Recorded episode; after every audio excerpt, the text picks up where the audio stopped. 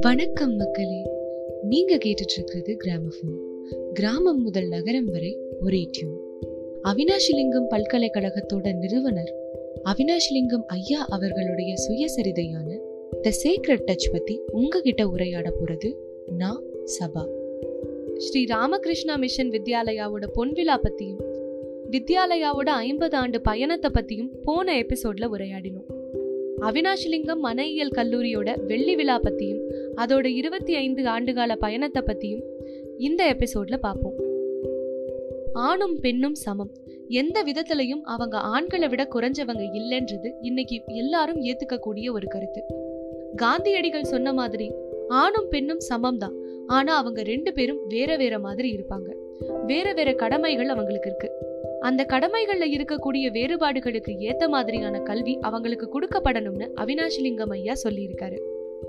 அந்த காலகட்டத்துல இந்தியால பெண்களோட முன்னேற்றத்துக்காக பல குழுக்கள் அமைக்கப்பட்டது. உலகம் பூராமும் பெண்களோட முன்னேற்றத்துக்காக பல குழுமங்கள் இருக்கு. அந்த குழுக்கள் எல்லாம் நம்ம மனையியல் கல்லூரியை வந்து பார்த்ததுக்கு அப்புறம் நம்மளோட கல்வி முறைகளை ரொம்பவே பாராட்டியிருக்காங்க. அந்த இருபத்தி ஐந்து ஆண்டுகால பயணத்துல இந்தியால இருந்தும் மற்ற நாடுகள்ல இருந்தும் வந்த மாணவிகளுக்கு சிறந்த கல்வியை கொடுத்திருக்காங்க. இந்த நிறுவனத்துல படிச்சவங்க பெரிய பெரிய தகுதிகள்ல வேலைக்கு போனாங்க.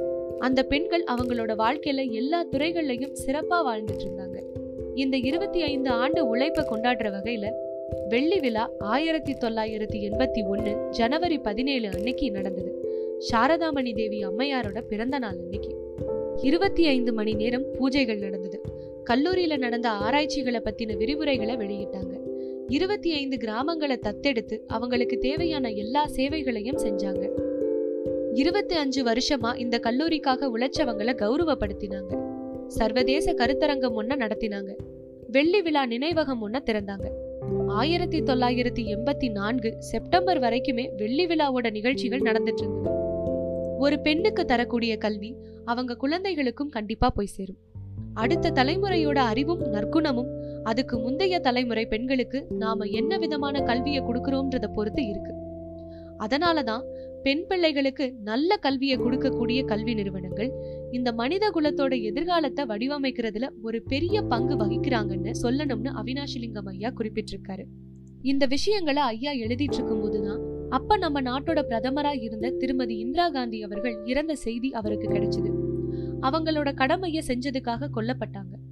இந்த மாதிரி தேசத்தை உலுக்கி போட்ட ஒரு செய்தி இதுக்கு முன்னாடி நம்ம நாடு பார்த்ததில்ல. உலக அமைதிக்காக பாடுபட்ட ஒரு அற்புதமான அரசியல் தலைவரை நம்ம தேசமும் இந்த உலகமும் இழந்துட்டதா ஐயா குறிப்பிட்டிருக்காரு. ஆப்ரஹான் லிங்கனும் இதே மாதிரி ஒரு முடிவை தான் எதிர்கொண்டாரு. அமெரிக்காவும் இந்த உலகமும் அவர் மேல அதிக மரியாதை வச்சிருந்தாங்க. அதே மாதிரி இந்திரா காந்தி அவர்களையும் இந்த உலகமே போற்றி வணங்கும்னு ஐயா சொல்லியிருக்காரு. அந்த இறப்புனால நாட்டுல பல இடங்கள்ல மக்களுக்குள்ள கலவரங்கள் வந்தது. சரியான நேரத்துல ராஜீவ்காந்தி அவர்கள் பதவி ஏத்துக்கிட்டு மக்களுக்குள்ள அமைதியை கொண்டு வந்தாரு. தேசங்களும் மனிதர்களை மாதிரி தான் இன்ப துன்பங்களை பார்க்க வேண்டியிருக்கும். இந்த இறப்பு நம்ம தேசத்துக்கு ஒரு துன்பமான நிகழ்வு.